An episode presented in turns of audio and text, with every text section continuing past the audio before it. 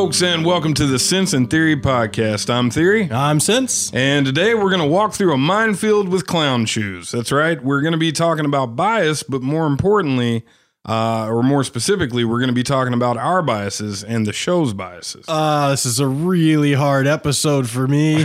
This is one of those things that took like deep introspection and yeah. uh, delving into my own personal flaws. A lot of is, uh, a lot of cold early mornings staring out across the lake and soul searching. It's never easy. Lots of whiskey, folks. Lots of whiskey. Well, let's uh, let's you know let's start at the source like we always do. Let's let's lead out with uh, the definition of bias. So essentially, the definition of bias is prejudice in favor or against one thing, person, or group compared with another, usually in a way considered to be unfair. Yeah, and I, I think it's important to key in on that word unfair, right? Because that is how we normally think of bias. We think, well, you know, you, you've skewed your view and, and you're overlooking all this stuff, but that is not necessarily the case. And I'm not, you know, it's not like I'm coming out in defense of bias, but I want you to think, for instance, that you're not going to hear anybody complain about a bias towards self-preservation, right? And in fact, that's actually very vital to our survival as a species. That's you know? right. And I think a lot of a lot of biases, um, the lesser biases, you know, we're going to be talking specifically about um,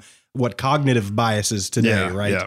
Um, so a lot of these lesser biases may have kind of evolved as defense mechanisms. Right. Um, and it's funny when when you're looking at specifically the list of cognitive biases, which folks... Uh, today, you owe it to yourself. Uh, go go to the Wikipedia page on cognitive bias. Look through the entire list. It'll take you ten, fifteen minutes um, and just marinate on it. Yeah. When I did that, uh, I was hit with some fundamental truths about the way that that I I perceive the world. Yeah. Uh, and some of them were really uncomfortable to mm-hmm. look at. You know, I recognized some of my own patterns of behavior that have been studied really well and explained really well. Yeah, it's hard because it, it not only, but but it also, it holds a mirror up to you, but it also gives you a better understanding of where people are coming from. You know, right. Sometimes some of those, you know, inane arguments or, or whatever you want to call them, you know, you're like, man, why, how could anybody possibly think this? And then you look at that entry on the bias list and you're like, oh, well, that's how. And I it's actually, it. yeah. it's something that's common to a large swath of humanity and stuff. I think bias can be, Uh, you know, good or bad. It's a, you know, it's, it's like a lot of things that we've talked about on the show. Um, the key thing with bias is it's most dangerous when you're unaware of it. That's right. When, when you acknowledge it and when you see it and you're able to factor it in, you know, to your, your process, it, it just becomes a part of life like anything else. It's right. like having it, a pancreas. It you gives know? yourself a way to, to, to kind of question your mo- your own motivations and, and mm-hmm. ultimately get to a, a place of objectivity, which I feel like is a valuable thing. You know, maybe, yeah. maybe some people, uh, postmodernists out there may not value objectivity terribly much, but for those of us who do, um, I think it's an important thing to look at, um, look at your own choices through the lens of, of bias, like right, you said, to right. get a better understanding and on things. I, I think it behooves everyone to take a look at bias in today's modern age.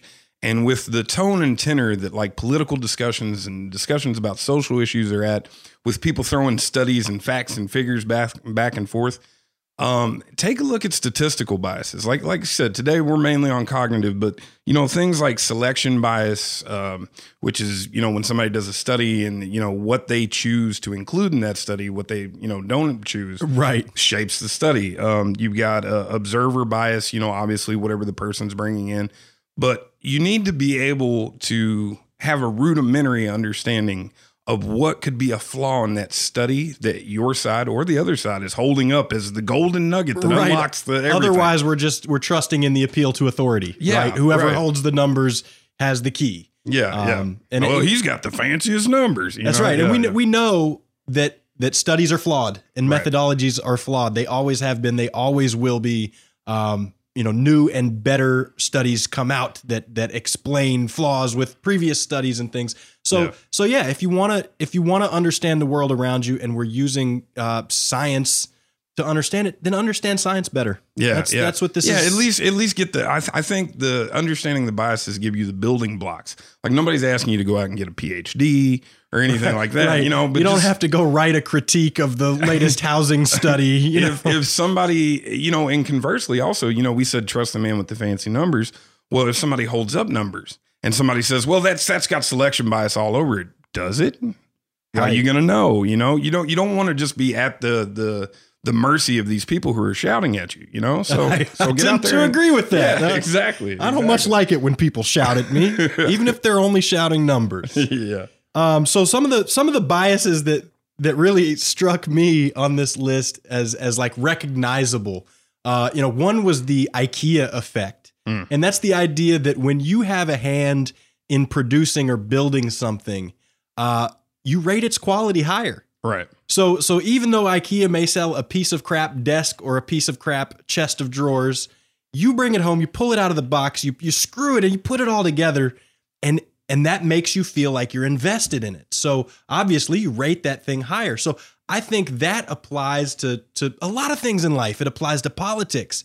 Um, if if you're invested in a party and a yeah. party puts forth some sort of plan, you will have a natural bias to rate the outcome of that plan higher. Right. Because you had a hand in it. Well, it was the same thing we touched on in our uh, cognitive dissonance episode where we said, if you vote for somebody, you have a vested interest. Like, you don't want to feel like a jackass. You That's know, right. You're, you help get that guy elected. So if he does something that, you know, your, your bias is going to shape your opinion based on that because you don't want to have committed the error that led to him being wherever he's at. That's know? right. And there's a, there's a, the list is long of biases. You've got confirmation bias. Most people are probably familiar with that. Yeah. yeah. Um, that's where you pick out facts that uh, match your worldview. Mm-hmm. You know, if you have an existing view on uh, abortion is wrong and you go Google information, uh, your brain will throw out the mm-hmm. opposing views and you will go find the articles that support your existing viewpoint. That's right. a tendency, not to say you always will, but yeah. it's the tendency. So, so to be direct, if you're aware of this bias,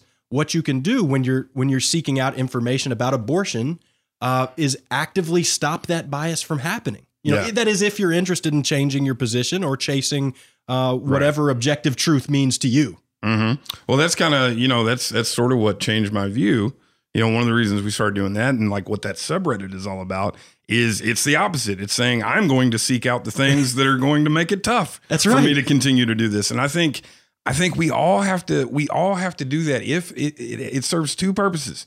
Not only does it make sure that you're giving fair and, and, you know, equal weight to all the arguments and not getting in this narrow little lane tunnel vision where you only see one thing, but it also often reaffirms your That's beliefs right. in what you believe in because it's been tested. It's been, you know, put in the crucible and, and forged anew. You know? And truthfully, so, yeah, if you're yeah. afraid of, of your, of your ideas and your values being tested, it's probably because they're weak. Mm.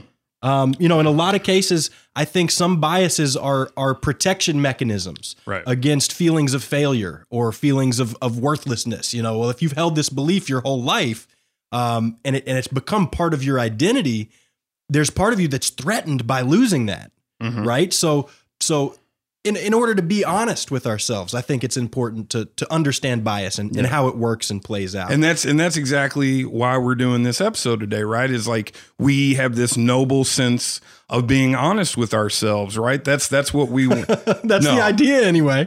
Yeah. Yeah. That's the idea. But I'm gonna be honest with you guys. We hadn't thought of doing anything like this until a listener, uh, a listener who's been very supportive since day, actually since before the show started. Yeah, airing, since our pre-run. Uh, a listener named Seth, and he actually requested this episode, which once again just goes to show you good folks at home, if you ask for episodes, we'll do our best to, you know, get them done. That's right. Uh, so if you have ideas, um, you know, jump in the subreddit, uh, mm-hmm. jump on Facebook, send us an email, hit us up on Twitter. We're in all the places, the links in the show notes. Um, Beanzo, you know, Beanzo is going to uh, bust your ass if you say subreddit again without saying it is r slash sense and theory podcast. podcast. You're welcome, Beans.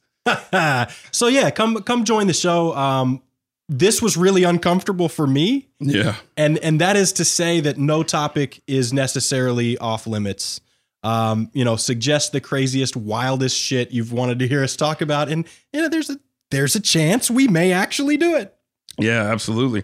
Um, I thought when, when Seth did suggest that, and, and, uh, again, I, you know, to tell you the truth, I almost feel like we shortchanged him. I cannot say enough about Seth, man. He has been so supportive, like through this whole thing. Dude, the Facebook messages, uh, with his feedback have have warmed me at times, yeah. and and they've caused me to look at uh, my behavior on the show at other times and yeah. actually and question it uh, in in the quest to to make a better show for people. So, uh, Seth, thank you. You have been uh, you have been invaluable to the process of the show, and I, I hope you stay a listener for a good long time and keep the feedback coming, buddy. Absolutely, man.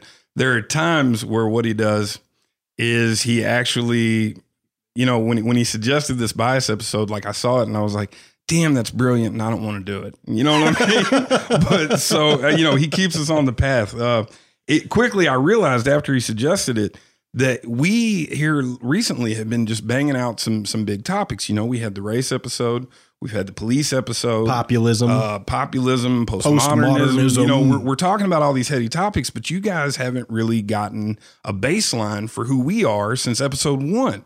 That's episode true. one, we talked a little bit about our backgrounds, and to tell you the truth, not to say that we're good at podcasting now, but we were less good back then. So, you know, it's it's kind of murky and stuff. But we didn't really, like, lay that out. Well, I feel personally that that we owe it to you guys. Like, because yeah. because I'm no better than, you know, Ben Shapiro or Sean King or some of the people that we've complained about on here. If I don't come out to you and say, hey, I could be wrong, and here's the reasons. You That's know? right. That's right. Like, we never wanted to put ourselves on a pedestal above you guys. We're we're trying to figure it out with you. Right. And I and I think when we looked at doing a podcast, it was never with the intention of, you know, becoming an authority figure. In fact, it's completely the opposite. Um, neither of us are authorities at all on most of the the, right. the topics we cover. Right. Um, so so very much we are two regular guys yep. um, who are finding out about things and then and then relaying what we found to you. So knowing your messenger better is a good thing. And, and I'm hoping that by the end of this show, you'll know us a little better, understand where we come from, and maybe, hell, be able to peg some of our biases uh, when we when we slip up and, and we're, you know, we're falling victim to our biases. You know, yep. Send us an email. Shit. Yeah, absolutely. Take us to task. Um, so let's start, uh, with the show as a whole, right? Like, we're going to get into, you know, individually, like, you know, what my biases are, but there are biases that we share. Maybe it's because, you know, we've, we've grown up together. We've known each other a long time. Maybe it's just, you know, fate that we both kind of, you know, you know, you but, start to look like your dog after a while. That's I, exactly what it is. Um, I think who's the dog in this relationship. I think if you're talking about you and me, the first place you got to start is that we are two of the hardest contrarians I've ever known in my entire no. life. You know, uh, all of our friends, uh, just about every friend that we that we mutually have, will uh, sometimes rail about it into the night. My mom to this day calls me oppositionally defiant at least at least twice a year. It, it it's bound to happen. Um, yeah, I have a personality that uh, if you tell me to go get a drink of water, I'm gonna yeah. say no. I remember, uh-uh. uh, I specifically remember uh, back when we were in high school, uh, there was a time where you had decided that you would no longer use money. Uh-huh. And, and sure enough, man, you would argue, like, like vehemently argue, well, well, if we just don't put our faith in it, it'll come to an end. You know what I mean? And, you know, so there's idealism in there too. But I, you know, I can remember, I don't know, man, countless arguments that we've had.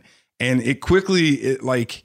it got to the point where I realized that that you and I were arguing simply because we like to argue. Oh, for real. And, and in fact, my best friends, uh, we spend more time arguing yeah. uh, than anything else. Uh, we were we were standing outside of a good friend's the other day, and and a conversation between me and another friend got so heated yeah. that people were getting uncomfortable. And yeah. as I was coming back inside, I was like, this, I, I love this. Yeah, yeah. This is awesome. We just yelled at each other for like twenty-five minutes about some, what it was about money or something, yeah, you yeah, know, yeah. Uh, capitalism and, and socialism. Like, it was great. I thrive yeah. on it. I feed on it. Um, I'm the guy that in order to challenge you on your position, regardless of whether I agree with you, mm-hmm. will quickly adopt the opposite stance yeah. uh, just to push you and, and find the holes and flaws. Right. And a lot of times what happens is uh, is it's well defended, yeah. you know, and that's yeah. and that's great. And sometimes what happens is there are holes that, that I'll figure out the answer to three days later. Yeah, yeah. Or, you know, eight days later. I, so what you're touching on there, I think, is the strong suit, right? So, again, like we said, biases aren't, you know, all bad or all good, just like anything else in life. Um, the, I think that there is a valuable part to being contrarian, you know, so that way it keeps, it makes sure that we're honest as we go down the road. If someone's always nitpicking, if someone's always playing devil's advocate, it makes sure that we never get complacent in those views and opinions that we hold. However, at the same time, there are times, I think, where it just gets in the way. G- give me an example of that. Well, I okay. have a hard time thinking of a time, uh, you know, where it's a bad thing. I feel like right. examining the opposition is always a good thing. Yeah. Uh, well, for instance, uh, let's say we're on a boat and okay. the boat starts sinking. Okay. Back to and, the boat analogy from yes, the, uh, the teacher episode. I absolutely. like it. Uh, we're on the boat and somebody says, hey, let's start, you know, bailing out the water with these buckets. Uh, man, there might be a, a tub downstairs. It's maybe, bigger. Maybe you do have a better idea. Maybe there is a better way. But uh, can we talk about it while we keep bailing the water out with the buckets for right now? Right. You know? Okay. So um, I, I also think, you know, when you get into um, more more concrete, like, you know, good and evil terms and things, it does start to slip away. For instance, uh, to kind of clarify what I'm saying here, um, when we talk about people who commit rape. Right. Okay. Um, I think that by and large, we can all agree that we don't have a lot of respect for people who we know have committed rape. Absolutely not. So, for instance, I also remember uh, you taking a strong position that I hope and think made it onto air one time during a show uh, that uh, we were talking about uh, rapists, the sex offender registry and whatnot. And I believe you said that you wanted to see them castrated and uh, murdered, yeah, and murdered. violently. Yeah, no, yeah. I don't know what I said so, exactly, but but no, your your point's well taken. I don't think that there is any advantage uh, to playing devil's advocate for rapists. You're right, absolutely right. right. There's no situation I can fathom where I would where I would take that side and say, oh, yeah, well, maybe he was justified in, in that rape. You know, yeah, you know yeah. like there's there's no good to come of that. Yeah. Well, I, I would say, like, you know, if we're hunting people down and murdering them in the streets, maybe have somebody. That's why I include, you know, I include a passing mention. Maybe have somebody be like, hey, are we sure we want to do this? But you have to be careful with contrarianism, because when you get into that, when you double down on it and, and you start arguing for it hardcore, you get to a place where you can shift an argument completely away from what you were talking about to begin with, and you lose focus on the problem at hand. That's a really good point. You know, That's a really so good point. I, I think it, it it obviously has its uses. We, you, and I would like to tell ourselves that it's this noble job that we sacrifice ourselves no, and do every day. There, no, there's some man. truth there. I'm, you know, I'm kind of just a troll at times. yeah. I mean, I, I enjoy uh, I enjoy argument for the sake of argument, yeah. and uh, you know, as long as no one's feelings are hurt too bad, then. Yeah. Yeah, I mean, we're all having fun. Yeah, no, I feel the same way, and I love to deconstruct and pick things apart. It's actually very postmodern of me. So so while we're talking about the show's biases and, and the ones that may be most relevant uh, to our listeners when thinking about what we're talking about on the show, um, is that we both have major problems with authority yeah, and yeah. authority figures. which, which, fair enough, probably runs hand in hand with the contrarianism, you know? But yeah, I mean, like, I, I think I actually mentioned it in uh, the first episode when I brought up J F K, the movie, and like, I've had a strong distrust of the government ever since. And both of us, as long as I've known us, have always bristled at being told what to do by authority figures or or the establishment, the status quo. Like, we've always bristled at that. That's right. And and to me, you know, when I when I think about that bias, um, you know, now that I've identified it, I feel like I can trace it back Uh, to some very real things. I mean, uh, say pot smoking, for one.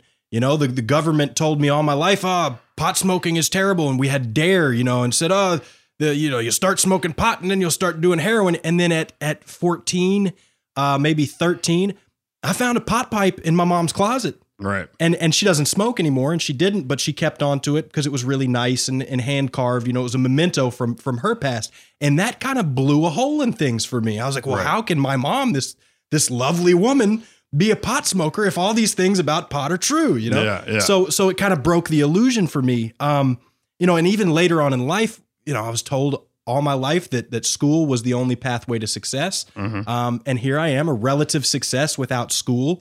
Um, so I feel like when looking at this bias that I have, that I have some reason for it. Yeah. Right. Yeah. And, and that might be true, but well, at the same time, it may very well color uh, my own opinion of things. Yeah. I think, I think that's one of the things that I hope we get across today is like, so you have well-founded reasons, you know, don't think that I'm sitting here arguing for the establishment or status quo. But what I'm saying is sometimes in my zeal to be against authority, I sometimes dehumanize people who are in positions of authority. I ascribe to them uh, standards that I wouldn't put on anybody else. And sometimes, you know, if we're talking about a police officer, if we're talking about an elected official, of course, you've got higher standards because the public trust has been has been put there.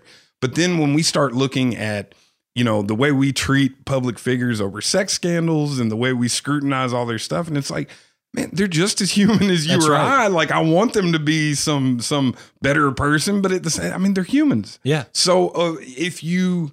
If you build that up, you know, it's like we say, you're going to be continuously let down. Well, at the same time, from the other angle, like if you're completely expecting them to be completely evil all the time, then you're going to miss out on, on you some know, of the good things that uh, may come from some of the from good them. Ideas they may have, some of their utility to your cause. I mean, you're, you're, you're glossing over so much. You right, know? Right. And I think there's a very real comparison Um, between that and between the prejudice that we see for other groups, because now we're not talking about each of these authority figures as their own individual person. Right. We're looking we're seeing, as it as at a bubble of authority, and and we're basing our previous experiences with authority on mm-hmm. this new authority that is possibly totally unrelated. Yeah. Um, but at least somewhat separated and unrelated. Yeah. Um, so, yeah, it's very much like looking at, uh, you know, black people and, and, and your experience with one black person and holding all black people uh, to that view. Right. And, and bias is a prejudice. Now, to play devil's advocate. Ah. um, so there are times where I think that that's acceptable. And okay. I want to I want to use for a second Nazis to kind of show um, where this this way of thinking, like its strong suits and its and its uh, weaknesses. Um I don't think there's anything left for us to discover about Nazi ideology. I think they had their run. I think what they believe in is clearly on the table. That's right. And having it's seen, not evolving anymore. Right, it's... right. Having seen what the Nazis are into, I feel pretty safe in saying that if you identify to me as a Nazi, if you're like, I'm a Nazi, here's my ideas, it, I don't want to hear them. Yeah. You know, so so when I say, you know, you can't just write off everybody, you know, authority and stuff. That that's not to say that we can't take a group and say, hey, you're not, you know, up to snuff to be a part of this dialogue. You okay, know? okay. However, I think at the same time, that means that if we're going to just throw out a group like that, we have to be so much more careful about who we put into that group. That's absolutely true. Right? Because now we're not weighing the merits of their arguments anymore. We've decided to shut them out. And so, but now we have to make sure you have to care, be careful who you identify yeah, who with you that toss group. Into that group. And I think Nazis is a is a really interesting uh, metaphor there, not yeah. metaphor, but it's a really interesting example uh-huh. um, because we really do have a lot of people now throwing people into the Nazi group right. that maybe don't belong. Um, right. You know, the entire alt-right, as as terrible as they may, may be, are not all Nazis. Yeah.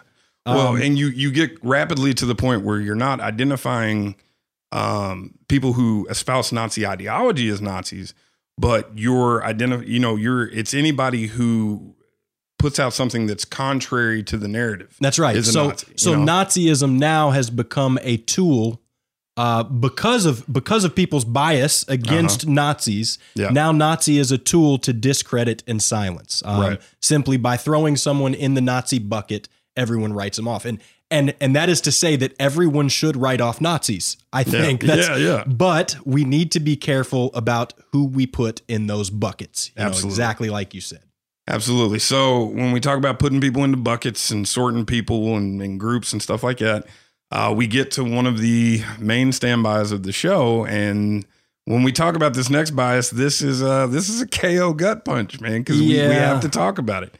We on this show, Um, have a bias towards centrism, towards finding a middle way, for towards common ground. That's right. And I, and I think one of the reasons for that is that we tend to reject extremism, right? We reject the alt-right and we reject Antifa on the left. Um, so by by acknowledging the terribleness of the extremes, that draws me towards the center, you know, right. and, and it, and it's not just political.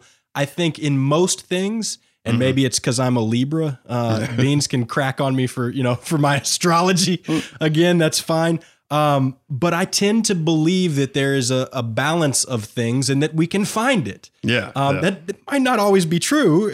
No, it's actually, and, and oftentimes it's not true. Like, I think we have to be careful in, in this, you know, happy love fest that we have on the show where we're like, you know, oh, we found a middle way. We found, see, there is compromise, and we, and like, we take it for granted almost that what we're saying is like common sense. Like, you know, well, if you guys would just shut up and, right. and, and see the If strong- you just look at the world objectively like we do. Yeah. Which actually Then is, you'll understand. That is a bias that's on that bias list that we were talking about. It's called naive realism, where, yeah. where you think that your worldview is just common sense and everybody should be able to figure it out. That's right. You know? If, if people just stood where you are and looked at it from your angle, then they would obviously understand. Yeah. And I think we have a lot of that on all sides. You know, I, I think I think that people in the gun control debate, for example, I think people who are are for gun control, they, they tend to say things like common sense gun control, yeah. you know, common sense gun legislation. And and that is a bias at play in itself, especially uh-huh. if you're ignoring, um, you know, crime statistics that might speak to the opposite of your point, right, which right. I think in that debate happens a lot. Yeah. Well, I think that's why we have to we have to go out of our way to sharpen down exactly what it is that we're saying on the show. And and so when we say that we're looking for, you know, uh, rationality, common sense, uh, you know, so on and so forth, it's more about the actual discussion, not the content of the discussion. Like, so, what do you mean by that? Well, what I mean is is our middle way, our middle ground is the fact that if, if we look at economics, for instance, you and I completely disagree. That's right. And I, and I don't think, I mean, you know, maybe we'll, you and I will find a middle way between the two of us when we do that episode. I think we will. I've already got the inroad, buddy. There's that bias. But anyway, that's, that's what I'm saying. But it's not this show. We, we talk about those things and we try to find a middle way, but at the end of the day, maybe there isn't one. You know what I mean? It may be, uh, my hard-ass, uh, damn near anarcho-capitalist ass is the right way, or maybe your peace-loving hippie ass is the right way. You know, who knows? Right. What's important for this show, though, is that you and I can sit here and talk about it. Yeah, now maybe that's, that's, maybe gun control is the only way to stop mass shootings in schools. Maybe, I, maybe. You know, I think I think I owe it uh, to the other side to at least consider that position, and yeah. it's something I haven't done on air. Yeah, uh, until maybe this point, but. Uh, rest assured, I have considered that. So it's important. It's important for us to remind ourselves that that's what we mean by that middle way, is that you are willing to entertain the idea that gun control might be the way. Right. Not that, you know, we found the perfect amalgamation of gun control and Second Amendment protection that, you know, da da da da da. Yeah. I find it really interesting because there's a portion of this show that unfortunately our listeners are never privy to. And that's the part where we come back afterwards and kind of analyze and talk about what we've done. And a lot of times yeah. uh, we feel like we've left things out.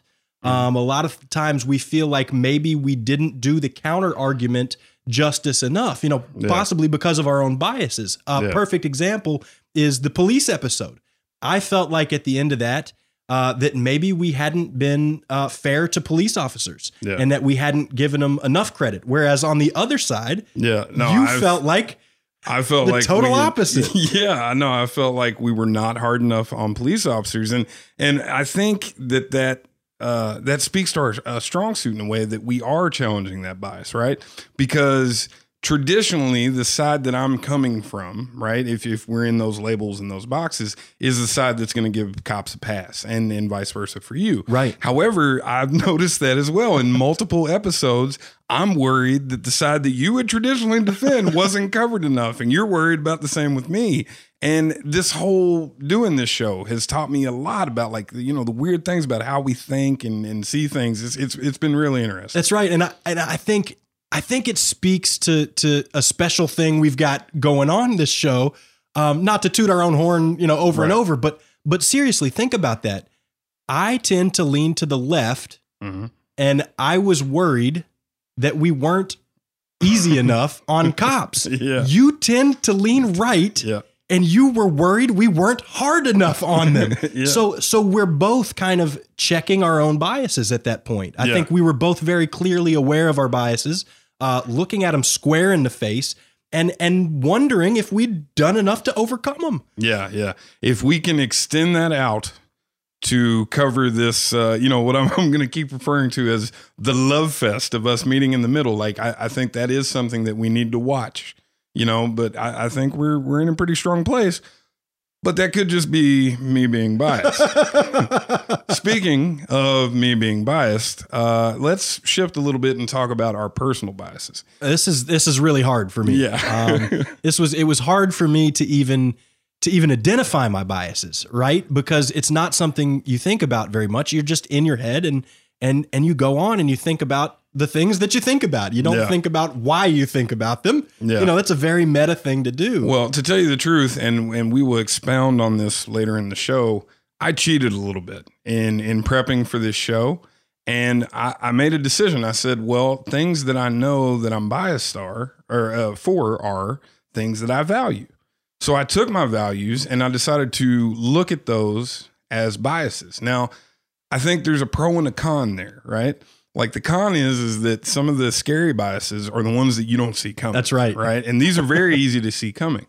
But on the flip side of that, I think sometimes the hardest bias to defeat is one that you fully believe in, one that you're all for. You know, I, I think I used an analogy uh, earlier today, and I said, you know, if if I find out that I'm a thief, And I, and I didn't realize it. Well, it's easy to say, well, I don't want to be a thief and correct that action. Right. But if I find out that through some machination, it's harmful for me to give to the poor, well, well, everybody's forgiven to the poor. It's hard to challenge a bias from something you value. That's right. You know? That's right. So I think in a way you, you took your values because those were going to be the hardest ones to attack and, and maybe try to defeat. Mm-hmm. And, and you may find some, some value from that. Right, right.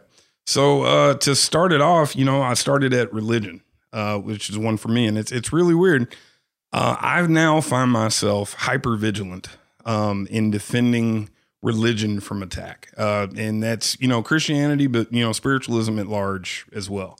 And it's really weird when you look at the development of it. Like I've, I've said on the show before, I was raised in the church and I had a break with the church in my teens. And that lasted well into my twenties. Um, and I've sort of been walking back from that, you know, because what happened was I was so anti-religion uh, after I made that break. You know, I was just like, screw the church. Church is evil. Church does this. Church does that. Yeah. And then, you know, I got a little bit older and, and I started to realize that that in itself was a bias. Like I, I felt like, you know, it harkens back to our anti-authority probably, but I felt like the church had, had harmed me in some way. So I began to judge it unfairly um, out of that pain or that hurt, you know? And so now, now I got to worry about it the other way, because now I'm like, no, no, no, you, you just don't get it, man. Like you're nostalgic are, about your memories with the people who, who took you to church, you and know, your I'm, family I'm, who I'm absolutely sure that that's part of it. Yeah, absolutely. Uh, like the, the nostalgia of it, but also what, where it comes from is, is that I make separations in my head, right? Between religion and the people who are at the church, uh-huh. you know? And, and so I still have serious problems with religion.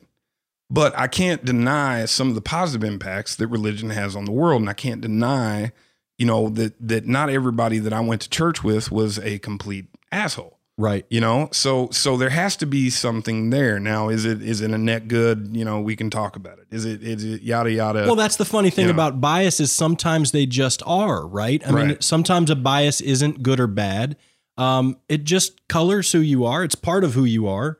Um, and it just exists. And it, it's, it's funny because on kind of the opposite side as, as you here, I have always held a, a deeply held bias against religion. Um, mm-hmm. And it started as early as I can remember, uh, you know, third or fourth grade. I remember telling people I was an atheist before I knew what, what religion was. And I wasn't raised in a church. Um, right. So, you know, I didn't, I didn't have that, but that was something that a lot of people around me did have. And, and I was ostracized for that. Uh, I was treated incredibly poorly. I was made fun of. Um, I was pushed, mm-hmm. um, you know, bullied on the playground and stuff. Uh, in fact, I went to a church camp once and I didn't have a Bible. I went to church camp with my cousin, didn't have a Bible. Right. So kids started making fun of me and, and I just came out and said, well, I'm an atheist.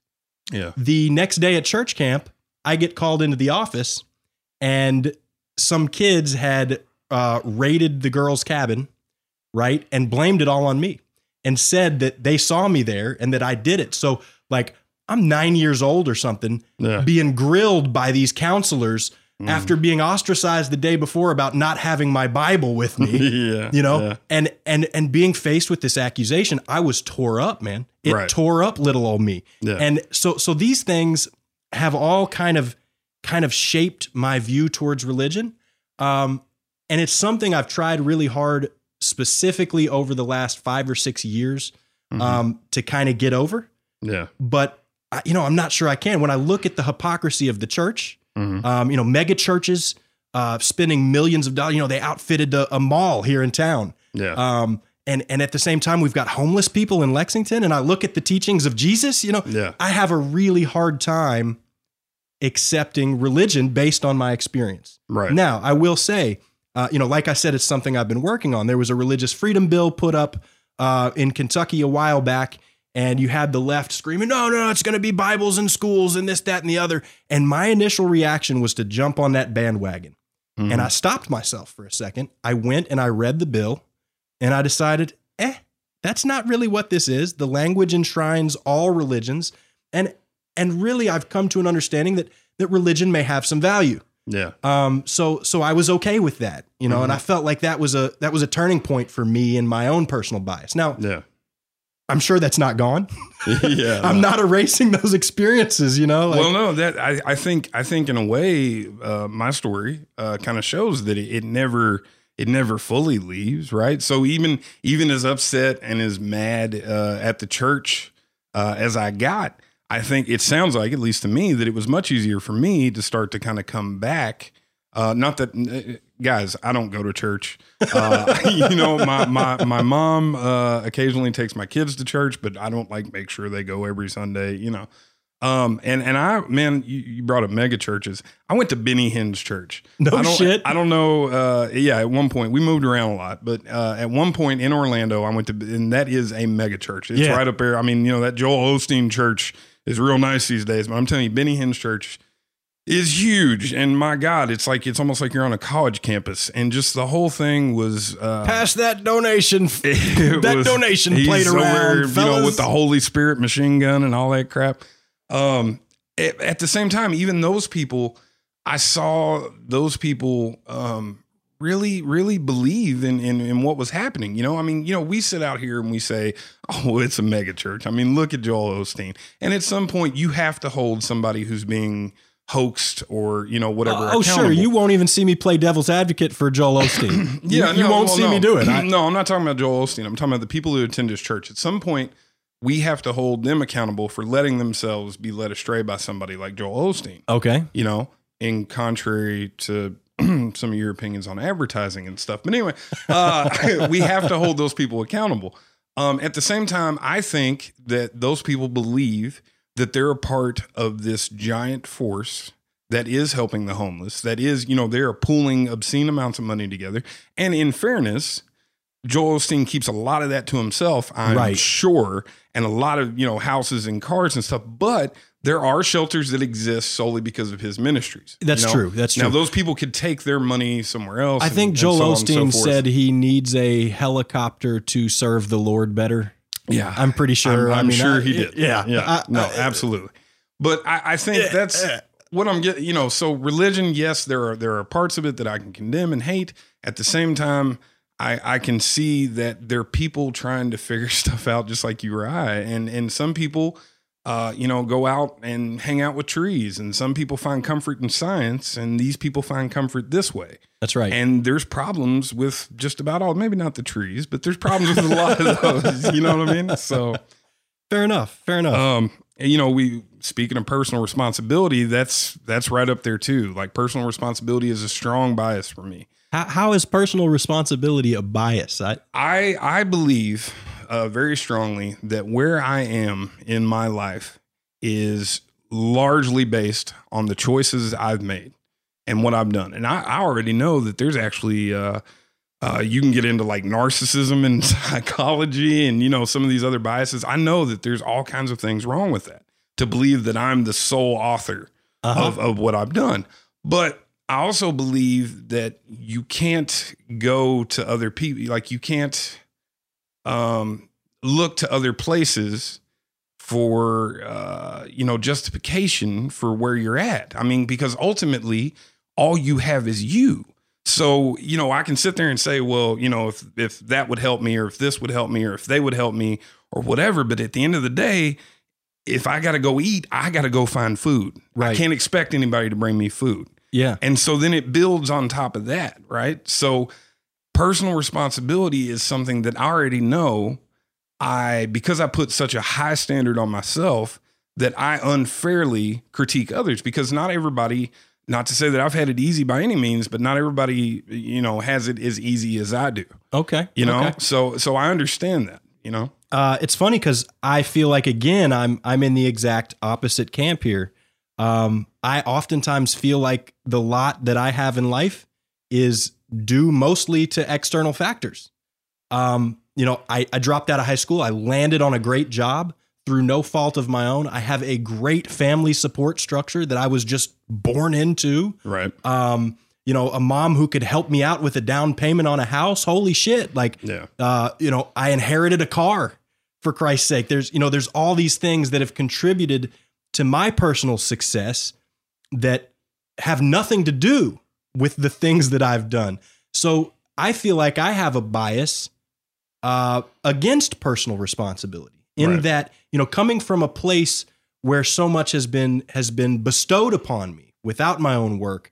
Um, And how and how wonderful that is. I want other people to feel that too, right? Right, right. So so part of me feels guilty um, for the things that have been given to me, yeah. and and about the unfairness that that poses to the other side. So when people say, for example, uh, you know, just lift yourself up by the bootstraps, I think back on my life and I go, holy shit, I, I you know I was lifted up. Yeah. By my bootstraps, you know, by, right. by the external world around me. How nice was that, you know?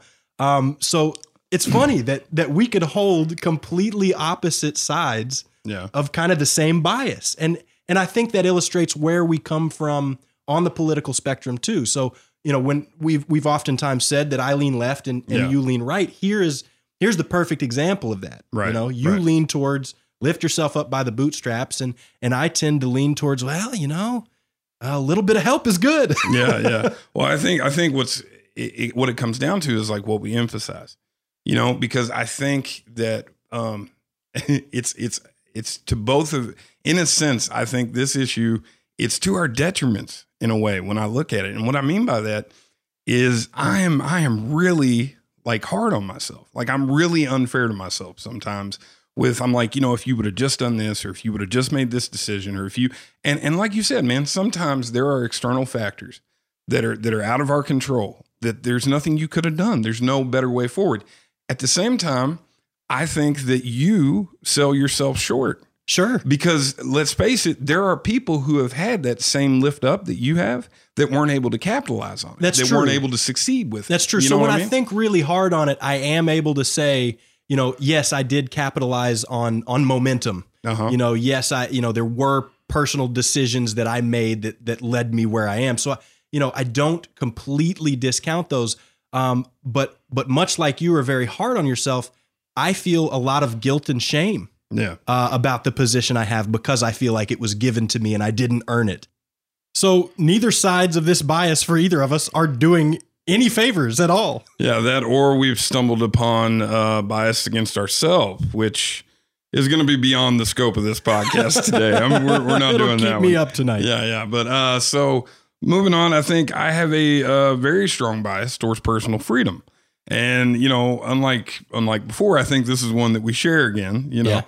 um, but I, I wanted to kind of use personal freedom uh, to show everybody a tool that I think I developed. Uh, to help you deal with bias. Okay. And I probably did not develop it. I'm sure that nineteen people are going to be like, well, if you go and look at this Stanford study, but anyway, it, it bro, came, we don't have nineteen yeah, listeners. Yeah, that's a good point. It came to me though, while I was uh, preparing this outline. Um, so I said, okay, I have a strong bias for personal freedom. Let me carry that out. And when you carry personal freedom, like out to its, its, you know, extreme logical conclusion, we get, we get anarchy, right? You get to anarchy, right? And so now I can look at what the world would look like in anarchy and say, well, I don't like that, and I don't like that. And I don't like that. I don't and like then, staying up at night in my front room looking out the window with a rifle. Yeah, absolutely. I don't like uh, trusting in in the the you know just the benevolence of strangers for my healthcare and stuff like that. You know what I mean? So um, so I can use that and go back to something like healthcare. And when I argue for the personal freedom side of that, I can very quickly or more readily identify what I might be overlooking because of my personal freedom bias. So right. we, the way I see that is like you've you've walked to the edge of your position, right? And you've looked down at the chasm and and you've recognized the danger, and and that gives you the ability to walk back from it with that edge in mind. Yeah. Right? To find a, a reasonable stopping point. You know, obviously there's a reasonable a reasonable place where personal freedom uh falls apart, you yeah, know, it doesn't right, work right. for society. Right, right. Um, so it gives you a little perspective. Yeah. And I, I think I, I also, in looking at it, I felt like my personal freedom uh, bias was the umbrella under which my anti-collectivism, you know, uh, gained shade, and, you know, and, and that's something else that's worth looking at. Like, so I can sit here and say that I'm scared of collectivism. Uh, these are the things that I think are, are no good about collectivism. But then when I go and I look at that lawless, you know, anarchy scape, I'm like, well, I would almost immediately want people to start working together. So collectivism can't be entirely bad. You know what I mean? So it, it helps you kind of moderate your position by going to that extreme. So I have a bias that you probably don't share, that my friends and family uh, have called me out on numerous times, mm-hmm. and I've been in denial about it uh, up until very recently. And that yeah. is I hold a very strong bias uh, against wealthy people, against you? rich folks. No. I, I do. And, and, and when I examine that, um, it's because like, I know it's really hard to make a buck. Right. And, and I've seen countless examples in my life of very rich people coming about it dishonestly. Um, I also am not the type of person that, you know, likes flashy cars or flashy clothes. Um, these things don't have value to me. So it's hard for me to understand and put myself in the shoes of someone who has, you know, a million and a half dollars in the bank and doesn't just jerk off the rest of the day. Right, right. Um, because I have... you know, maybe it's because of my bias towards personal freedom. And, you yeah, know, yeah. I'm looking at that through that lens and saying, well, if I had a million and a half dollars in the bank, why the fuck would I go to work? Why would I, you know, why would I shoot for six million? Why would I shoot for eight billion? You know, how the fuck could I be Elon Musk out here unless I just really was passionate about something? Um, so I tend to just kind of dismiss wealthy people offhand as out of touch, uh, as dishonest. Mm-hmm. Um, You know, even though I know, I, I know some of those people worked hard, you know, yeah. they innovated and made an honest buck. Yeah. Um, I, I find it really hard to step around that bias. Well, I think, I think you, it's tricky, right? Because you're not wrong. You know, obviously there is a segment of the population that is rich, um, that got there through ill-gotten ways, you know, who, who bent the law, who broke the law. Um, is it fair of me to hold all of them to, to that standard though? No, no it's the, absolutely it's not. It's the same thing, you know, being prejudiced against black people, right? Uh, because a black guy mugged you when you were nineteen, yeah. you know? See, that's, that's what, uh, so in my head, I mean, I don't feel like I share that particular bias. And in my head, um, that's what I say. I would have to make the jump that money, um, at, you know, we say absolute power corrupts. Abs- absolutely. Absolutely. I, I don't think it's absolutely. I don't, you know what I'm saying? And maybe that's me being contrarian, but yeah, you know, fair enough. Um, but yeah, I just, I just don't quite think it's absolutely. And that's, that's probably, you know, like maybe that's the big warning flag. Like is, is, you know, we keep seeing generalization come up and, and you see a broad sweeping statement. It's time to go look at that yeah, list on Wikipedia. You and, know what and, I mean? And, and it's funny like, because yeah. I, I have another that leads straight into this other bias that I hold that I think lots of people hold right now. Yeah. It's kind of sweeping the nation, if you will. And, and that's a bias against big business. Um, right. For many of the same reasons, I feel like uh, if you have made it so big that you're, you know, a national brand, you've cut corners to get there. Um, you know, how else did you get there? But by cornering the market, controlling supply, um, you know, taking shortcuts on your product and, and putting filler in instead of good ingredients. So yeah. how that plays out for well, me. Not is, to mention the advertising, right? And the advertising. Yeah, yeah. Absolutely. Manipulative advertising is another big one. Mm-hmm. Um, so how that plays out to me in the store is that when I see a brand that that looks like it was just slapshod thrown together. Yeah, yeah. I am generally apt to try out that product. Now, I, I do like to think that I can objectively measure a product's worth afterwards. Well, I think I think what's interesting is, like, in what you said, it like it precludes the possibility that we'll say, you know, uh, Kraft mac and cheese or, or Starkist tuna has the superior product. That's true. That, that, it it that, absolutely you know, does. It's like, so, so what would happen to all the companies that had the superior product if, you know, if, besides get big, besides of course get they're going to get exactly, big. Right. You know? And yeah, it's, it's, it's kind of mind boggling. It's funny you bring up tuna um, because just today I, had I brought a great up tuna ex- because of that. Okay. Yeah. So a great example, you know, we were in the store the other day and my daughter loves tuna. No one else in the house really eats tuna. So, um, you know, we let her pick out her tuna fish and there were cans of tuna fish on the shelf set upside down. And they had a label on the bottom of the can that said one hundred percent pole caught.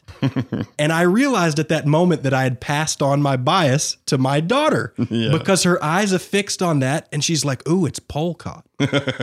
It must be better, you know? Yeah, yeah. So it's funny. We stopped in the store and had a conversation. I was like, okay, I'm going to let you get this tuna that's one dollar and eighty cents more than, yeah. than, than the most expensive tuna on the shelf. But what I want you to do is first think about what pole caught means. Yeah. Now let's analyze whether that has any bearing on the quality of the fish. If we caught it in the this, same place with a net or a pole. This is like the funniest thing I've ever heard, because basically what happened was, is your advertising bias and your big business bias had a full head-on collision in aisle twelve. They did.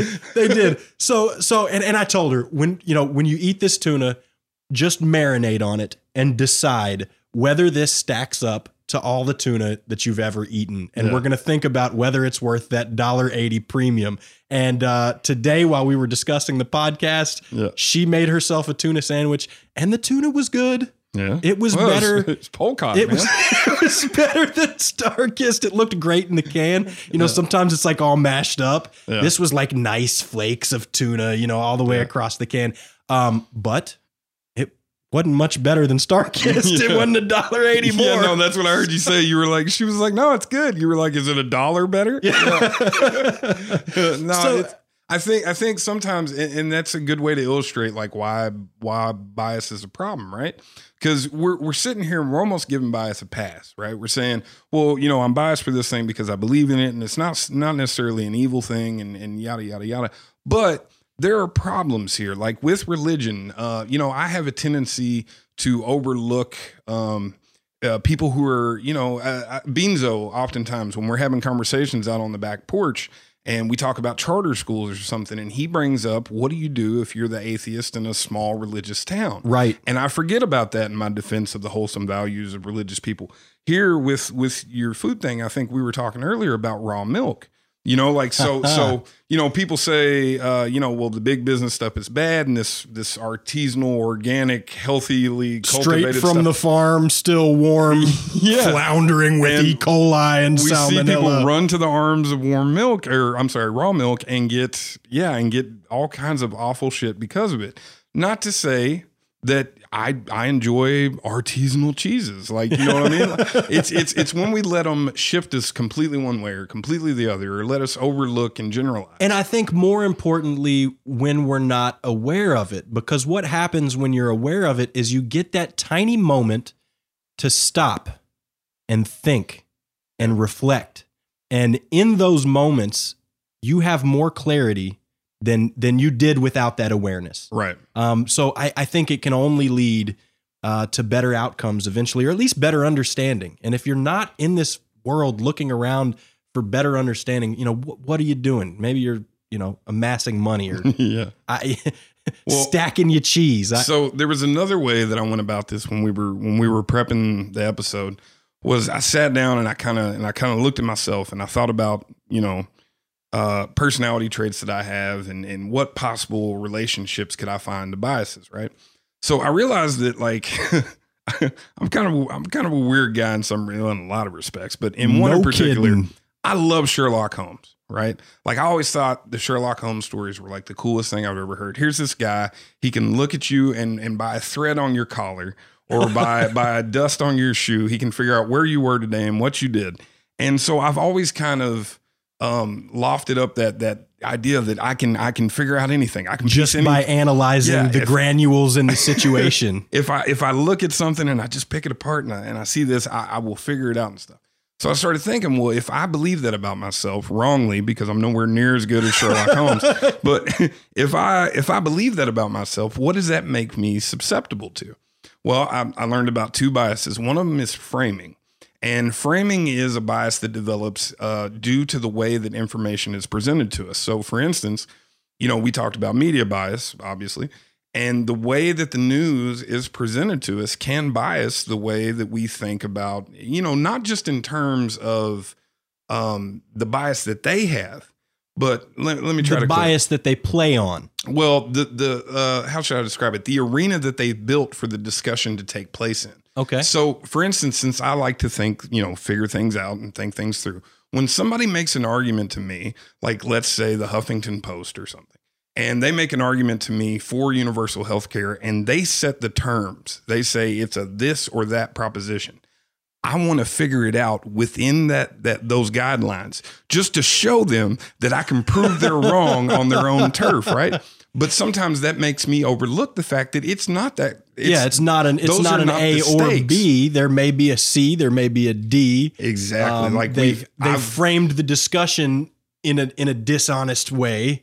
Or, yeah, dishonest way, I think right, it's fair right. to say. Yeah, and I've let them set the tone, and that's taken away a whole host of options for me to explore. Right. Um, another one that those personality, or two, that those personality traits make me susceptible to is one called attribution and one called apophenia. Attribution is when you have a tendency to ascribe, you know, attributes to something unfairly, right? So, like, let's say, you know, like Sherlock Holmes, actually, that's a beautiful example. Let's say I see... Uh, uh, you come into the room at a certain time, and I think, well, he must have come into this room at this time because of that. Dude, you don't know any of that shit. And now all the decisions that you're making based off this crazy attribution you've made, you know, right. It's three o'clock. You must have just gotten done at the office and uh, probably yes, yes. Subways on the way home from the house. Well, it it filters into my thinking. I, you know, sometimes I, I try to do this like this big puzzle it out thing where I'm thinking, well, okay. If they support gun control, they support gun control because they live here and they ah. were they were exposed to this kind of stuff in the his, you know, because I, I read a lot of history.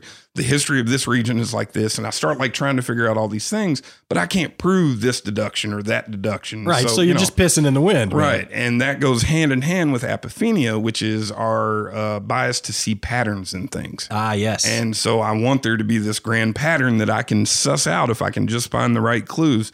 Uh, a good example of apophenia is the fact that everyone sees a man's face in the moon. Right. Right. Well, there is no man's face in the moon. Of you course know? not. And I think that's, it's funny because a lot of these biases and, and folks, again, go hit the Wikipedia on, uh, on cognitive biases, read through them. And, and what you'll see is that a lot of these biases may have served us in the past. So right. the tendency to see patterns and try to find patterns, um, has, has in large ways given us the ability to look at the world and assess it, right? Well, uh, and get around in it. Assessing the uh, the uh, the poisonous or the uh, medicinal use of herbs. Exactly. You have to have pattern recognition for that. Exactly. So, so, so I feel like what's happened now, now that we're aware of these things, um, we're able to harness them. That's my hope anyway, is right. that we can see where they can lead to our downfall and get ahead of that. Mm-hmm. Um, so that I think that's part of what this what this episode specifically was for me, you know, as a self-reflection was was a way to kind of check all this um, and and and recognize that, yes, some of these things I do uh, may serve me, mm-hmm. but in other places they probably blind me. And I have to say, it was it was interesting in prepping for this show. One of the biases I read about was the bias blind spot. Yeah. And that is the tendency to recognize the impact of biases on other people, mm-hmm. but not recognize them in yourself. And I think we could have gone a really long time doing what we do on this show and, and pointing out other biases, you know, yeah. the media's bias yeah, and politicians' biases. Yeah. Um, but this show allows us to turn the lens on ourselves yeah. and, and hopefully avoid the bias blind spot. Right, right. I think that so so that gets into what do we do, right, about bias. And I think that is key, man. Like the first step is you have to talk about it. You have to inspect it. You have to chase it. You have to find it. Like it is. Tie it, it down. Yeah. It's not. Beat like it I said, with a stick. I spent all night sitting there going, well, okay, well, you know, maybe I'm biased about this. And then ultimately, like I said, I come up with my little party trick with flipping our values, yeah. you know, but, but that is a party trick. And, and to me, it was going down that list of cognitive biases on the, on the Wikipedia page or whatever that, that really started like setting off the explosions. Just bang, bang, bang, bang, yeah. bang. You know, so like you're never you're never going to find it or recognize it if you don't uh, see it, look at it, talk about it. Man, piss in your own Kool-Aid. Yeah. Argue against yourself. And the people that that that you may be imagining arguing arguing against you, steel man those motherfuckers. Yeah, absolutely. Give give the opposing opinion the strongest position you possibly can find. Yeah. Um, yeah. You know, against yourself. Right, right. Uh, absolutely. And find the weaknesses and the chinks in your armor. Um And, yeah. and the key is, though, when you find those chinks and weaknesses, sometimes you got to accept that that you may be wrong. Yeah, yeah. Well, and I think, you know, you do, sometimes you have to accept that you're wrong. Sometimes you're still right. You know what That's I mean? True, like, yeah. But but you need to know that the weakness is there. Maybe you can patch it. Maybe you can fix it. Maybe you can alter your worldview a little bit to allow for it and find a way to overcome it. Do I think I'm walking back on on gun control anytime soon? Like, yeah. like no, but I can I can recognize that maybe, you know, mass shootings would be decreased but by massive amounts of gun control. I think the only way that I can say that I'm still where I'm at with gun control is by continuing to listen to the other side. That's and absolutely by continuing true. to attack my own ideas and make sure that I don't get complacent. You know, I think, you know, it's interesting that you say argue against yourself and and steel man your opponents and stuff, and it almost sounds like you're just like you're you're beating the hell out of yourself. You're completely unfair to yourself, yeah. you know. But at the same time, you know, here earlier in the episode, we were like, some of the best stuff came out of the fact that maybe we're biased against ourselves. Uh-huh. Like maybe that's working for us on the show, you know. So I, I think there is something to that. Yeah, and and and again, just to hammer it home, like. Bias isn't always bad. You know, recognizing patterns in things has served us incredibly well and and in the brave new world will continue to serve us. You yeah. know, sometimes a bias is the difference between life and death. Yeah. Um, other times it may lead you closer to the precipice of death, uh, whether right. real or metaphorical. And, you know, who knows, like apophenia. Maybe this time it's what helps you identify the bias by looking at your own patterns. The key is... go out there and look for them, guys. Yeah, and with that, I think it's uh, time to get raked over the coals yet again. Yay. Beanzo, what you got for us today? Well, buddies, let's take a look at what you did here today. You admitted this whole show's theme is based on your biases while asking your audience to explore and challenge their own. Seth justified his centrist bias with astrology. Fallen victim to the Barnum effect. Yet another bias. And you admitted that you're just contrarian trolls who like to argue a lot. Nah, boys, I'm good. Back to y'all. Well, the, the whole goddamn point of the episode was theory, that we theory, were exploring theory, our biases, theory, Beans. Dude. We we got an outro to do. I, I hate Beans. All right. Um... Anyway, yeah, like we said, uh, hey, big thank you to Seth. Uh, we really enjoyed doing this episode at the end of the day, and we couldn't have done it without you, man. Much love, man. Uh, and as far as all our listeners out there, uh, guys, we could still uh, definitely use some iTunes reviews if you have the time. If you know somebody that has an iPhone or an iTunes account, please ask them to go That's out true. and rate I, and review us. I like you know? to make fun of our numbers, but uh, I looked at the stats, and actually we're doing better than we have you know, any week this week. So yeah. big shouts to all, uh, about a hundred of you yeah. out there, uh, ten reviews on iTunes. That's ten percent. We're doing pretty well. I'd like to see twenty percent. I would too. I, I'll tell you what I'd also like to see is I, I'd, I'd like to see you help me figure out something I'm kind of puzzling with. Okay. Um, in the show, you said that you have a bias against rich people. That's pretty much correct. And yeah. that anybody who's wildly successful, you have to believe that they cheated or bended rules to get to the top. I have a tendency to. And Taylor Swift is wildly successful and very rich. T Swift transcends bias, man. What? Uh, yeah, she expanded the boundaries of classic pop music using a modern take on melody and harmony, coupled with lyrics that actually extend as a metaphor for the genre itself. Why did I even fucking ask?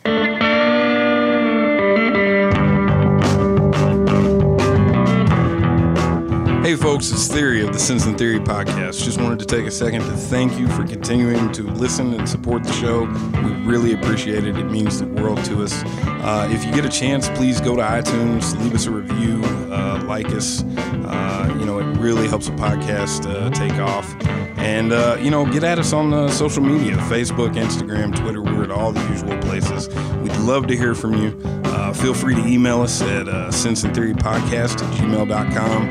Uh, show ideas, suggestions, critiques, uh, condemnations. It's all good. Send it our way. Uh, we'll see you next week.